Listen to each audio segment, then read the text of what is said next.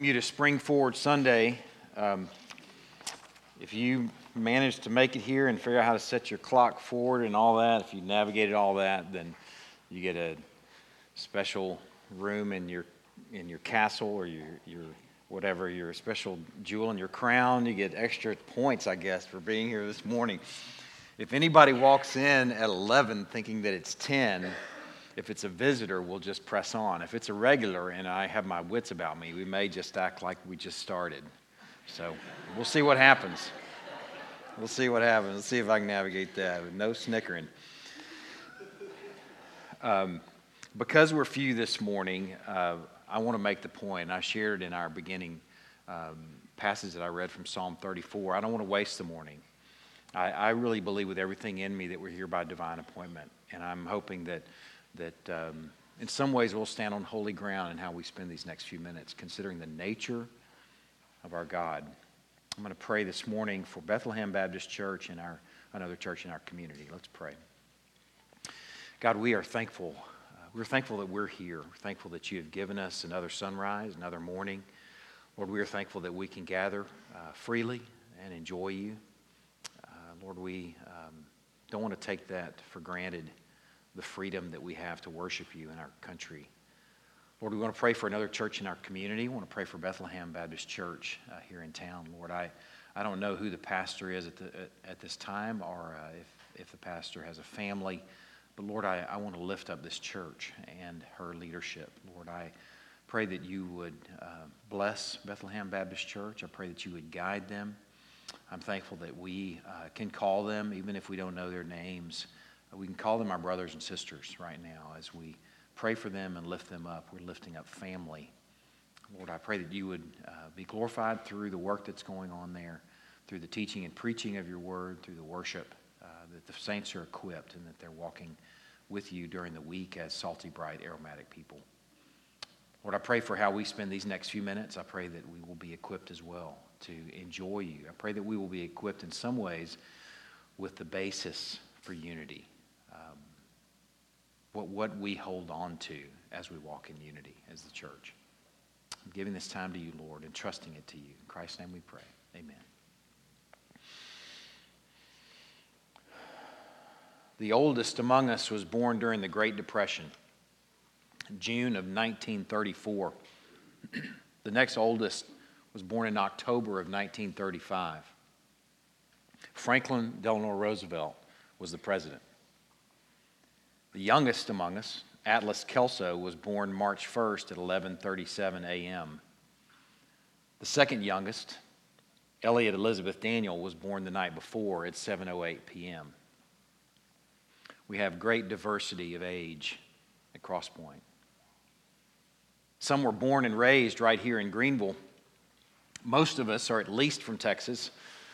But we have people that have been born in other places and raised in other places and nearby places to start with, like Louisiana, Arkansas, Oklahoma, New Mexico.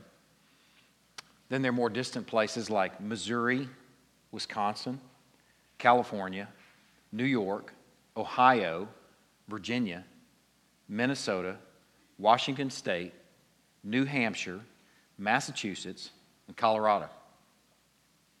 But you didn't know all that. I didn't know it can add to this list of those who were raised in places that are away from Texas a good bit. Uh, people that were born and raised in Germany, some who were at least raised in Belgium, and another who was raised in Moscow. Not Moscow, Texas, Moscow, Russia. We are a diverse people. Some like to exercise, some like to read, some like to watch movies, and some won't read the book if the movie is out. And at least one has only read Hank the Cowdog. Maybe he's read another book or two since then. Some like horses, some like bikes, some like motorcycles. Some like cooking, some like eating. Some of us like to golf, some like to hike, some like to camp, some hunt, and some fish. Some of y'all were high school sweethearts. Some have been married for decades. Some have been divorced. Some are remarried. Some are single. Some have kids. Some have decided not to have kids. and some are working on having kids, and some, some also, on top of that, can't stop having kids. some are real linear in the way they think, and others among us are artistic and creative. Some are quick witted, some are a little slow. Some are funny, and some are serious. Some are thinkers, and yet others are doers who can build and fix anything. Some are enthusiastic and optimistic, and others are melancholy and pessimistic. Some can't wait to get up in the morning, and others can't get up in the morning. Some are the life of the party, and some would rather die than go to a party. Some of us grew up in Christian homes and, by God's grace, have not experienced the worst the world has to offer. And others have actually spent time in jail and have experienced the very worst the world has to offer.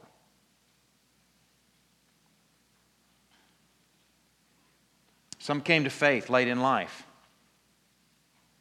and others can't even remember if there was a time that they didn't walk with Christ and his bride. Some of us eat paleo.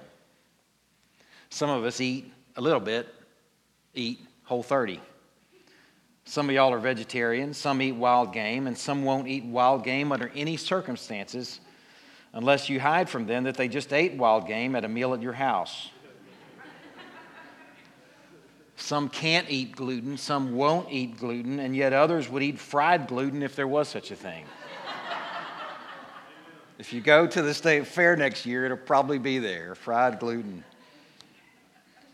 Some have no hair, others have tons of it.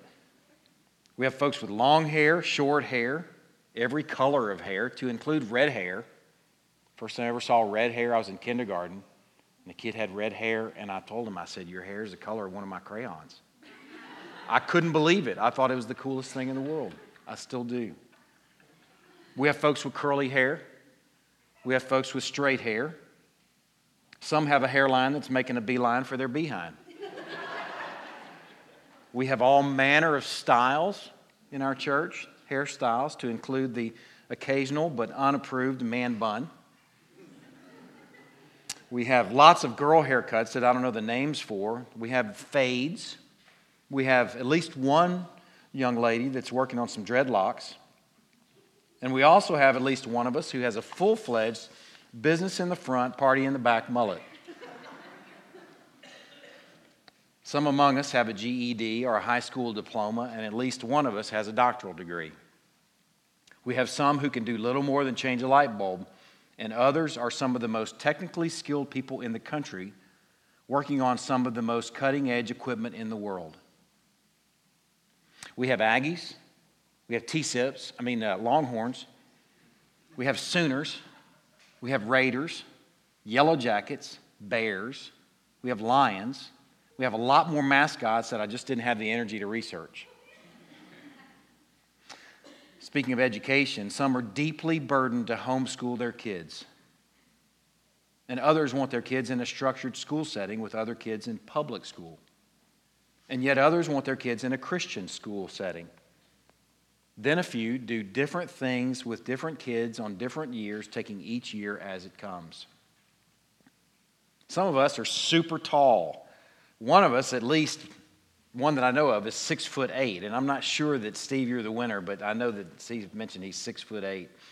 And that we may, have, in fact, even have a whole family of giants here at Crosspoint called the Wades. They're not here today, but I refer to them as the Anakim and Nephilim.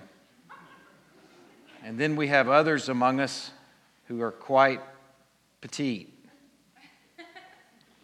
Some use oils and swear by them, and then others just go to the grocery store and buy labeled cleaners and medications. Some are strongly opposed to vaccinations, and yet others strongly encourage them. Some are good with numbers, and others are good with words. Some are musically gifted, and others can't carry a tune in a bucket. Some understand computers and technology, and others can't even navigate an iPhone. Some are business gurus, and others can't hold down a job. Some are innovative, and some faithfully execute the same tasks every single day. We are a diverse people. Probably the most profound difference among us is that some actually prefer boxers and others surprisingly prefer briefs. I can't figure that out. Even the wise ones, I think the discerning among us prefer boxer briefs. We are a diverse people. I'm going to give Scott credit for that one. I'm, credit or blame, I'm not sure which. We'll find out later. we are an amalgamation of so many different stories, so many different experiences, so many different backgrounds and viewpoints. There are lots of opportunities for division, conflict, and disunity given that mix. There are lots of reasons for us not to even venture off into doing life together. Think about it for a minute. But though our differences are legion, somehow here we are. Here we are. The Ephesian church, too, was quite diverse. If you would turn to the book of Ephesians, chapter 4. The Ephesian church was quite diverse, maybe even more so than we are. I can imagine what their list was like if they were to compile a similar list. Jews and Gentiles were the extreme opposites in their context. You cannot imagine two groups of people more different. Jews worshiped one God, and Gentiles worshiped a pantheon of gods. And their lives, how they lived their lives, made, I believe, our differences seem really small. It made for quite a wall of separation between the two, Jews and Gentiles, who were in the same church together. And yet, Paul calls them to walk in a special, otherworldly unity that Christ won for them. Just for the sake of context, I would like to read these first three verses. We will be spending our time this morning in the next three, verses four through six. But I'm going to begin in verse one of chapter four.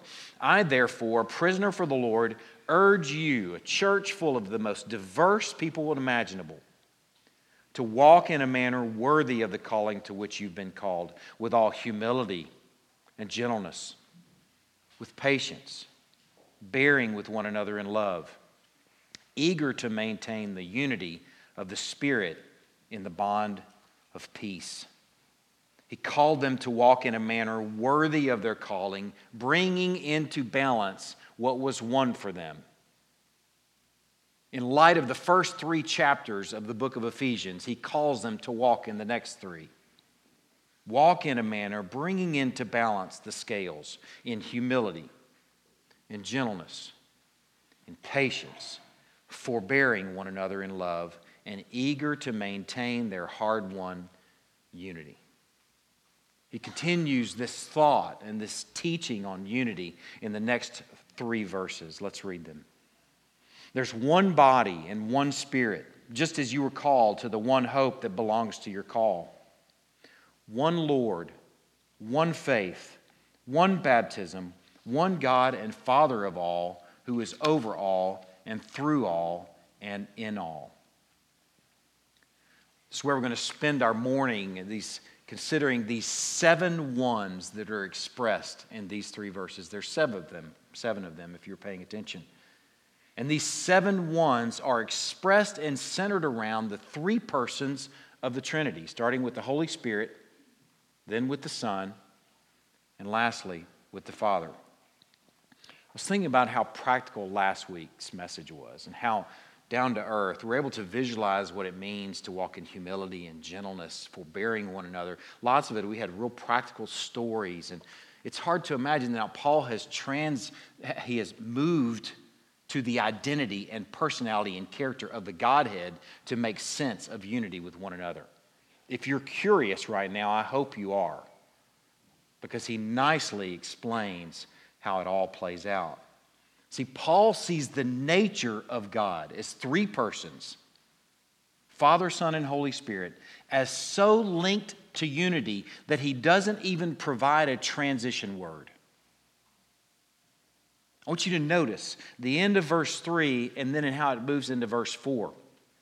You're eager to maintain the unity of the Spirit in the bond of peace. There's one body and one Spirit, just as you were called to the one hope that belongs to your call. There's no transition word. There's no therefore. There's no for. There's no well then. There's nothing that gives you an idea that He's made some sort of shift because there is no shift. It's one big thought. If we're going to talk the unity of the church and the unity of God's people, in Paul's mind, inspired by the Holy Spirit, in Paul's mind, they go together. If we're going to talk about unity in the church, we have to talk about the unity of the Godhead. It is one big thought. It's important that you see this. I'll sort of capture it in, in one, one couple of sentences. In light of what God did for us in Christ, in reconciling us to our Creator and reconciling us to our brother, in light of that, we are to walk worthy of our calling in humility, in gentleness, in patience, forbearing one another in love, eager to maintain the unity of the Spirit of the bond of peace. There is one body, one Spirit, one hope, one Lord, one faith, one baptism, and one God and Father over all, through all, and in all. It's one big thought. This morning, we're going to spend our time sort of unpacking these seven ones. I don't plan on spending a lot of time on each of them or any particular one. I want to spend enough time on these seven ones and then land, I think, where we should, given the point that Paul is making. The first one I want to deal with, though, is the one hope. It's sort of embedded within verse 4 there. You see it set off uh, sort of in the middle or the second half of verse 4. Just as you were called to the one hope that belongs to your call. If you were paying attention last week, or if you read the passage or were paying attention when I was reading it just now, you see that Paul pointed them to their call. At the beginning of the passage, he reminds them of their call. And we considered last week that, that is one singular call. The call into relationship with our Creator is the same call as relationship into uh, uh the call into a relationship with one another. It has a vertical aspect, but it's not only vertical, it's also horizontal. We're called into fellowship with one another, just as we are called into restored fellowship with our Creator. And this one call is the carryover into verses four through six. I was thinking about it sort of like this you've seen the movies or the TV shows. I'm thinking of uh, Bear Grylls or one of these guys that might use one of these uh, climbing ropes that has a grappling hook on it. Just imagine that in the first three verses, we're standing on a block of ice floating. Okay, we're standing here on a block of ice floating, but we have one of those ropes and we have a grappling hook and we see some earth. We see some real earth that we want to get to. So we throw this grappling hook over there and it sticks the claws into, the, into this earth, and then we start pulling our way over to this earth. That's what, that's what Paul is doing here with this first one, this call. The call is the rope and the grappling hook that's tying the first three verses, this block of ice, to some real earth in verses four through six.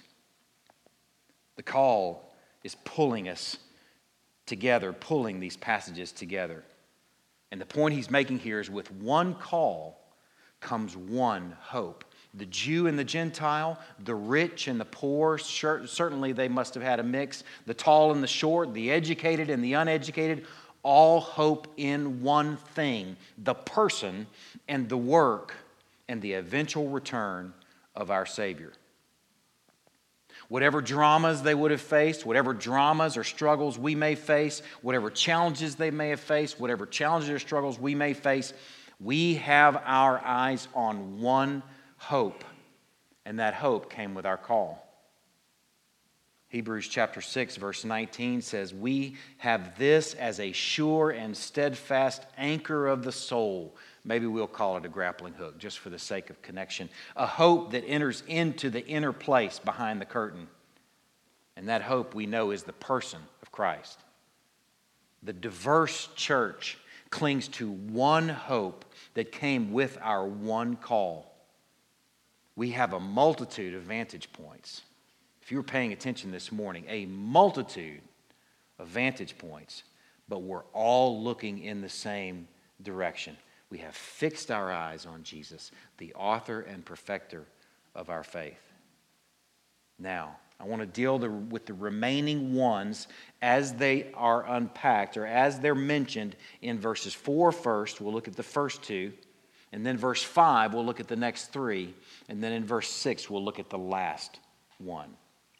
So let's look at verse 4. There is one body and one spirit. First of all, one body. Paul is reminding them and encouraging them in this message and lesson on unity that we are part, they are part of an organic community of believers that includes the man who wrote this letter, Paul. We can speak about him like a guy who wrote a letter, some ancient letter 2,000 years ago, or we can speak about him and think about him like he's our brother. And the best way is the latter, because he is our brother, because we're part of one body. We're part of one body too, with the ones who heard this letter read for the very first time. We're part of one body then with the people, the elders, likely Timothy being one of them, who walked them through then what Paul was teaching the church at Ephesus. Those are our brothers and sisters. We are one body. This is our family. This, that's why we can treat this timeless letter that was addressed to them 2,000 years ago, by nature of our being one body with them, as a letter that's addressed to us. That's why we can so quickly apply it to how we walk and how we move because we are one body living in the expanse of time. Time does not separate us, we are still one body. We are also one body, though, over the expanse of geography and culture and distance. We are one body with the growing church in China. Think about that for a minute. You have brothers and sisters that you have not met that we will spend eternity with enjoying. Enjoying the Lord with them. Think about that right now. Numbers are being added to them every single day. We are brothers and sisters in one body with the suffering church in the Middle East. Those who are suffering and being martyred for their faith are our brothers and sisters. They're our family. We are one body with them.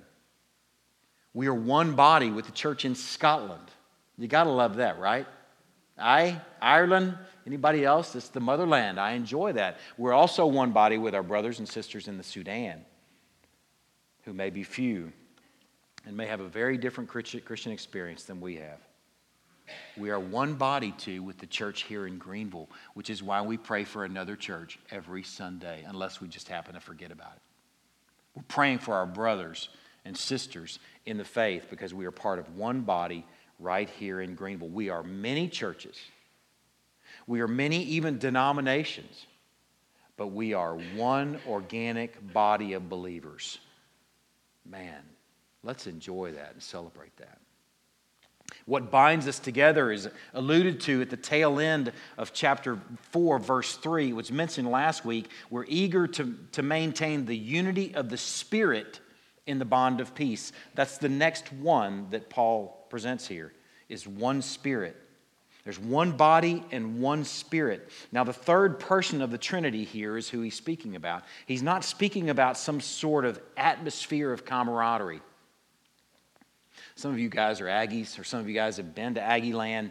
My uh, family is a family of Aggies, not uh, every single one of them, but most of them, my dad and my two brothers. And much to their chagrin, I didn't get the Aggie spirit. I went to A&M, but the whole spirit of Aggie land thing, I just don't even know what that is. I mean, what? It's not a substance. It's not a it's not like a really being. It's not a real being that's floating around at, at, at Kyle Field. I don't know what it is. It's just sort of this spirit of camaraderie. That's not what we're talking about right here.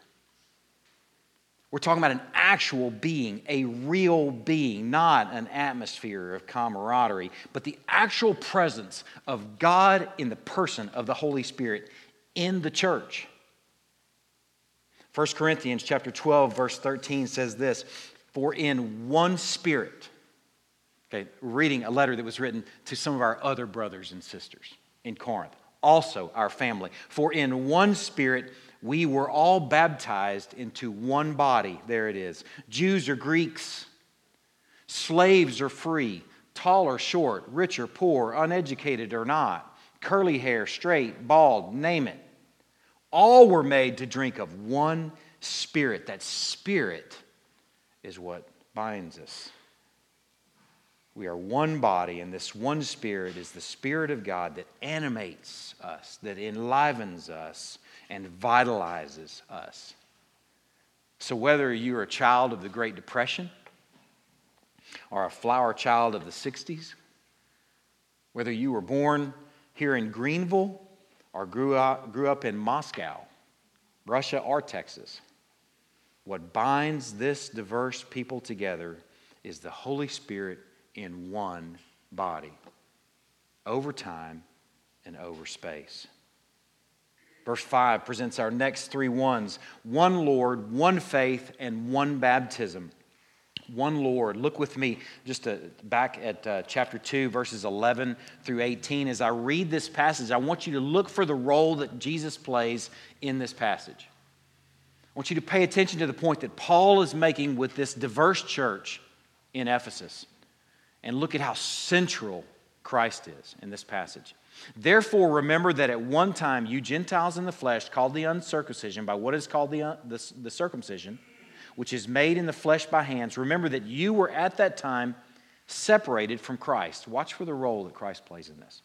You were alienated from the commonwealth of Israel and strangers to the covenants of promise, having no hope and without God in the world. But now, in Christ Jesus, you who were once far off have been brought near by the blood of Christ. For he himself, that's an emphasis that Paul is putting on this, he himself is our peace, who has made us both one and has broken down in his flesh the dividing wall of hostility by abolishing the law of commandments expressed in ordinances, that he might create in himself one new man in place of the two, so making peace. Man, this emphasis here on the one Lord, as you listen, is important. As you listen to Christ's role in this passage, you should hear it like the folks in Ephesus and realize he's making the point that you're not going to find salvation in Artemis. You're not going to find salvation in Jupiter, Juno, Juno, or Minerva, not in Mars, not in Mercury not in Bacchus. You're not going to find multiple lords and saviors. There is one singular one. He is the way, the truth, and the life. No one comes to the Father but by him. One Lord accomplished this work of unifying such a diverse people. That's important. And that one Lord is connected to one explanation of what he did. And that's the one faith, the next one one explanation. There's only one. When Paul was writing to Timothy in 1 Timothy, he referred to it as the deposit. Guard the deposit entrusted to you. Guard the explanation of what that one Lord did. Guard it. You may remember some time back, and we were in 1 Corinthians chapter 15, and I presented this deposit and this gospel and this faith as it's being explained here as a football. Some of y'all remember that? Keeping your eye on the football. Here's the deposit. I would remind you, brothers, of the gospel I preached to you. Here's the football I preached to you, which you received, in which you stand, and by which you are being saved if you hold fast to the word, the singular word I preached to you, unless you believed in vain. For I delivered to you as of first importance what I also received. Here's the football, here's the faith, here's the deposit, and there's only one that Christ died for our sins in accordance with the scriptures, that he was buried, and that he was raised on the third day in accordance with the scriptures. And then he gives a host of witnesses to the resurrection. Man, the one faith is so critical. The one deposit, the one football, the one gospel is so critical and so potent that Paul charges the church at Galatia. He says, if an angel flits in here, flies in here all shiny, and presents something different than what I presented to you, then they are accursed. Man, you know what binds the church together? Man, it's one body, it's one Spirit. It's one Son, one Lord. Okay, now we're on the fourth one. It is one faith, there's one story. And when you deviate from that gospel, you're no longer of us. When you add messy stuff to it that's not even in the Bible, that's not even stuff that's part of the football, you are no longer of us. You guys need that light? I don't need it. Man, that's an important point. There's one football, one gospel, one deposit, one faith that unites us. If you depart from it, you are no longer with us. There's one baptism. 1 Corinthians chapter 10 verse 2 I think presents the spirit of this one.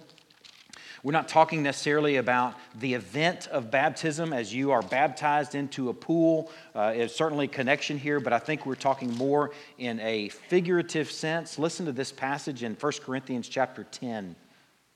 Paul's writing to the church in Corinth. He says, I do not want you to be unaware, brothers, that our fathers were all under the cloud and all passed through the sea. You know the story he's referring to there is the Red Sea. And all were baptized into Moses in the cloud and in the sea, and all ate the same spiritual food. This is the type of baptism that I believe is being referred to here. Baptism is the rite of identification with your deliverer, it signifies union with that deliverer. That's why the Israelites, in, in, in, as Paul is referring to here, were baptized into their deliverer, Moses. Well, what unites the church, what unites us, is we're baptized into our deliverer, Christ. And this beautifully symbolizes our union with Christ. Listen to Romans chapter 6, verse 2. Do you not know, yet another group of brothers and sisters? Do you not know that all of us who have been baptized into Christ Jesus were baptized into his death, here, union with Christ? We were baptized into his death. We were buried, therefore, with him by baptism into death, in order that just as Christ was raised from the dead by the glory of the Father, we too might walk in newness of life. This baptism signifies our union with our deliverer in his death, in his burial, and in his resurrection. So, whether you grew up in the church, whether you have an album or your mom has an album of all your VBS pictures, right? Over the years, till you're like 15 and you're like the biggest kid in the room, and then it's like, all right, it's about time you stop going to VBS. Whether you grew up in the church and whether the Lord has protected you from some of the worst that the world has to offer, whether you grew up in the church and never even said a bad word in your life, or whether you've stared at the confined walls of a prison cell. What binds you together is one Lord who paid for your sins, few or many. Few or many. One Lord, one faith that explains his good and fine finished work, and one baptism that signifies our union with him by faith. And there's the final one of verse 6 one God and Father of all, who is over all and through all and in all. A father is a unifying reality. You may not realize this. I was trying to think of an illustration of how a father unifies a family and how a family gathers around a father, and we might be able to think of our examples, but man, I just could not help but think about Jacob and his family. If you've read the book of Genesis, you know the sordid story, chapters 28 through 30, where this family is born, and you're like, wow, what in the world? Jacob goes to his uncle Laban, and he ends up falling in love with a gal named Rachel, and he works for Rachel's hand only to get the little switcheroo from his uncle, and he ends up with Leah, Rachel's homely sister.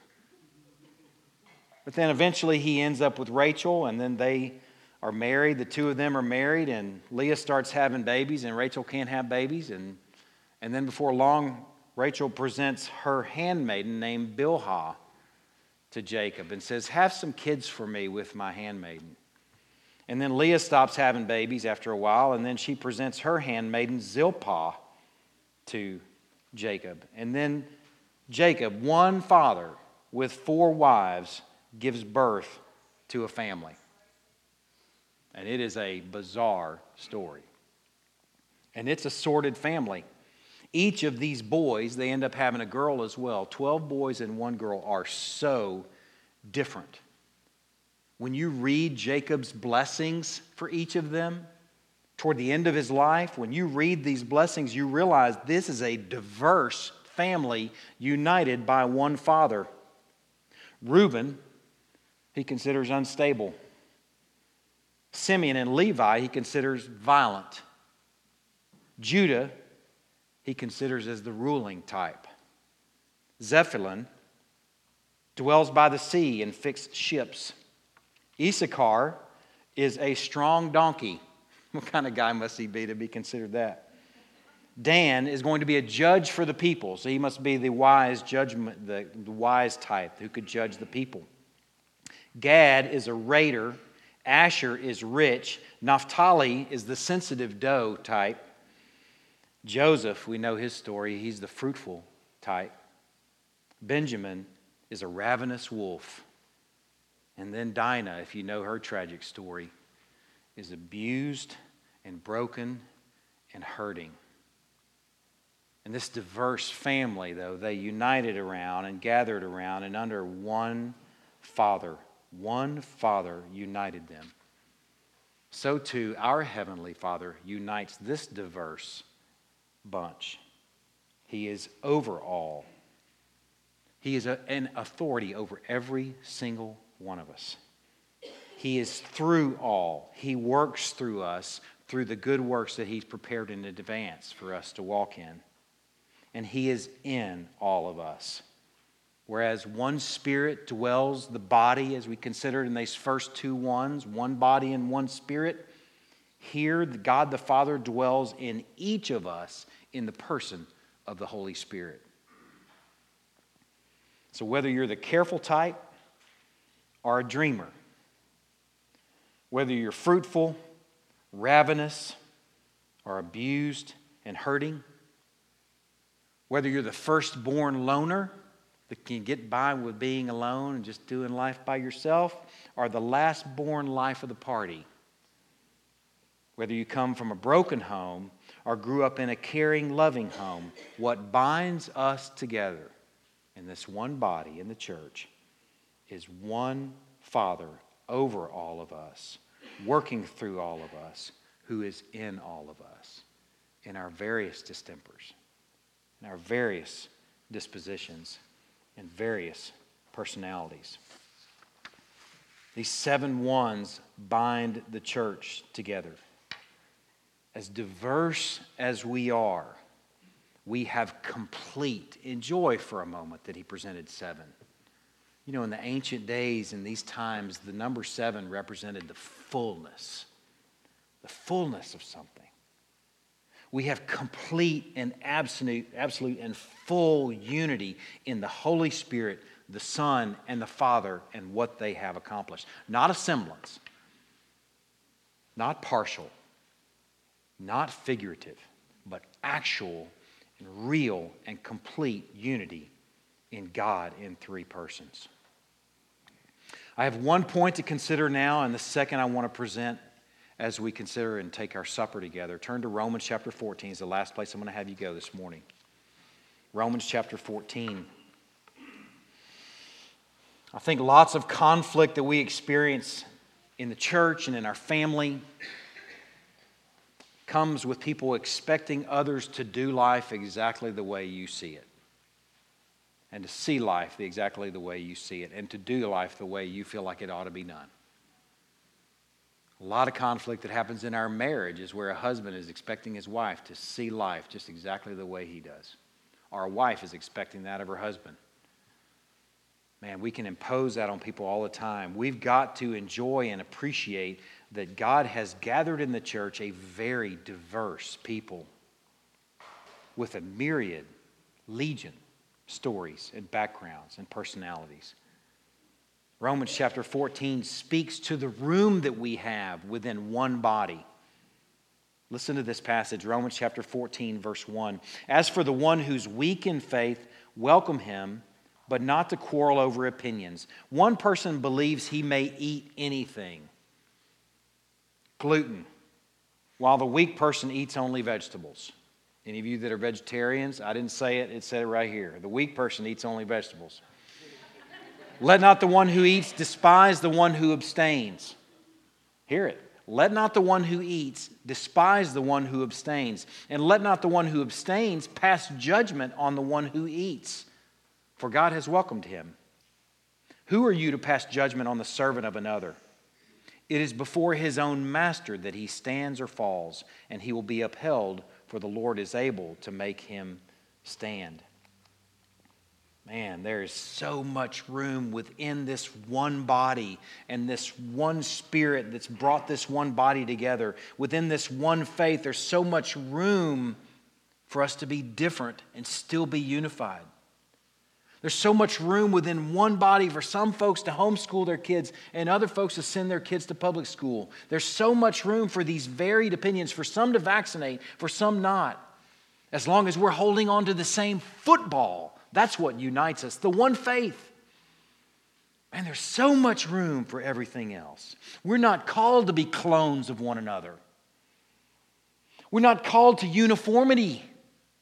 We're called to unity so that we can celebrate our diverse backgrounds, our very different personalities our very different takes on the world, our very different interests, our very different skills. And we can appreciate and celebrate that it's not just a matter of diversity, but those interests and those skills and those ways that we view the world take us into other places where others won't go with the good news of Christ. Man, isn't that a beautiful design? So we can celebrate each other instead of frowning on diversity within the church we can enjoy. The one body was bought by this one Lord. It's animated by this one Spirit. And as one family, we have one Father. And yet we can still be very diverse. Let me pray. God, I'm thankful for this story as we've considered the beginning of the morning how different we are considering that we have a room full of people um, that just come from so many different backgrounds, that just see and do life so differently that we all hold on to the same faith. That we all, by faith, are united to the same Lord. That we've been baptized into our deliverer. God, I'm so thankful that we have one spirit that unites us across time and space and culture and geography and across town. God, that's good news. I want to be part of something like that. God, we enjoy this message of oneness and unity that you've given us in these three verses. I pray that we'll walk in it. In Christ's name we pray. Amen. Let's go ahead and distribute the elements, and I'll share the last point from John chapter 17. If you'd like to turn to John chapter 17 while we distribute the elements, you can do that.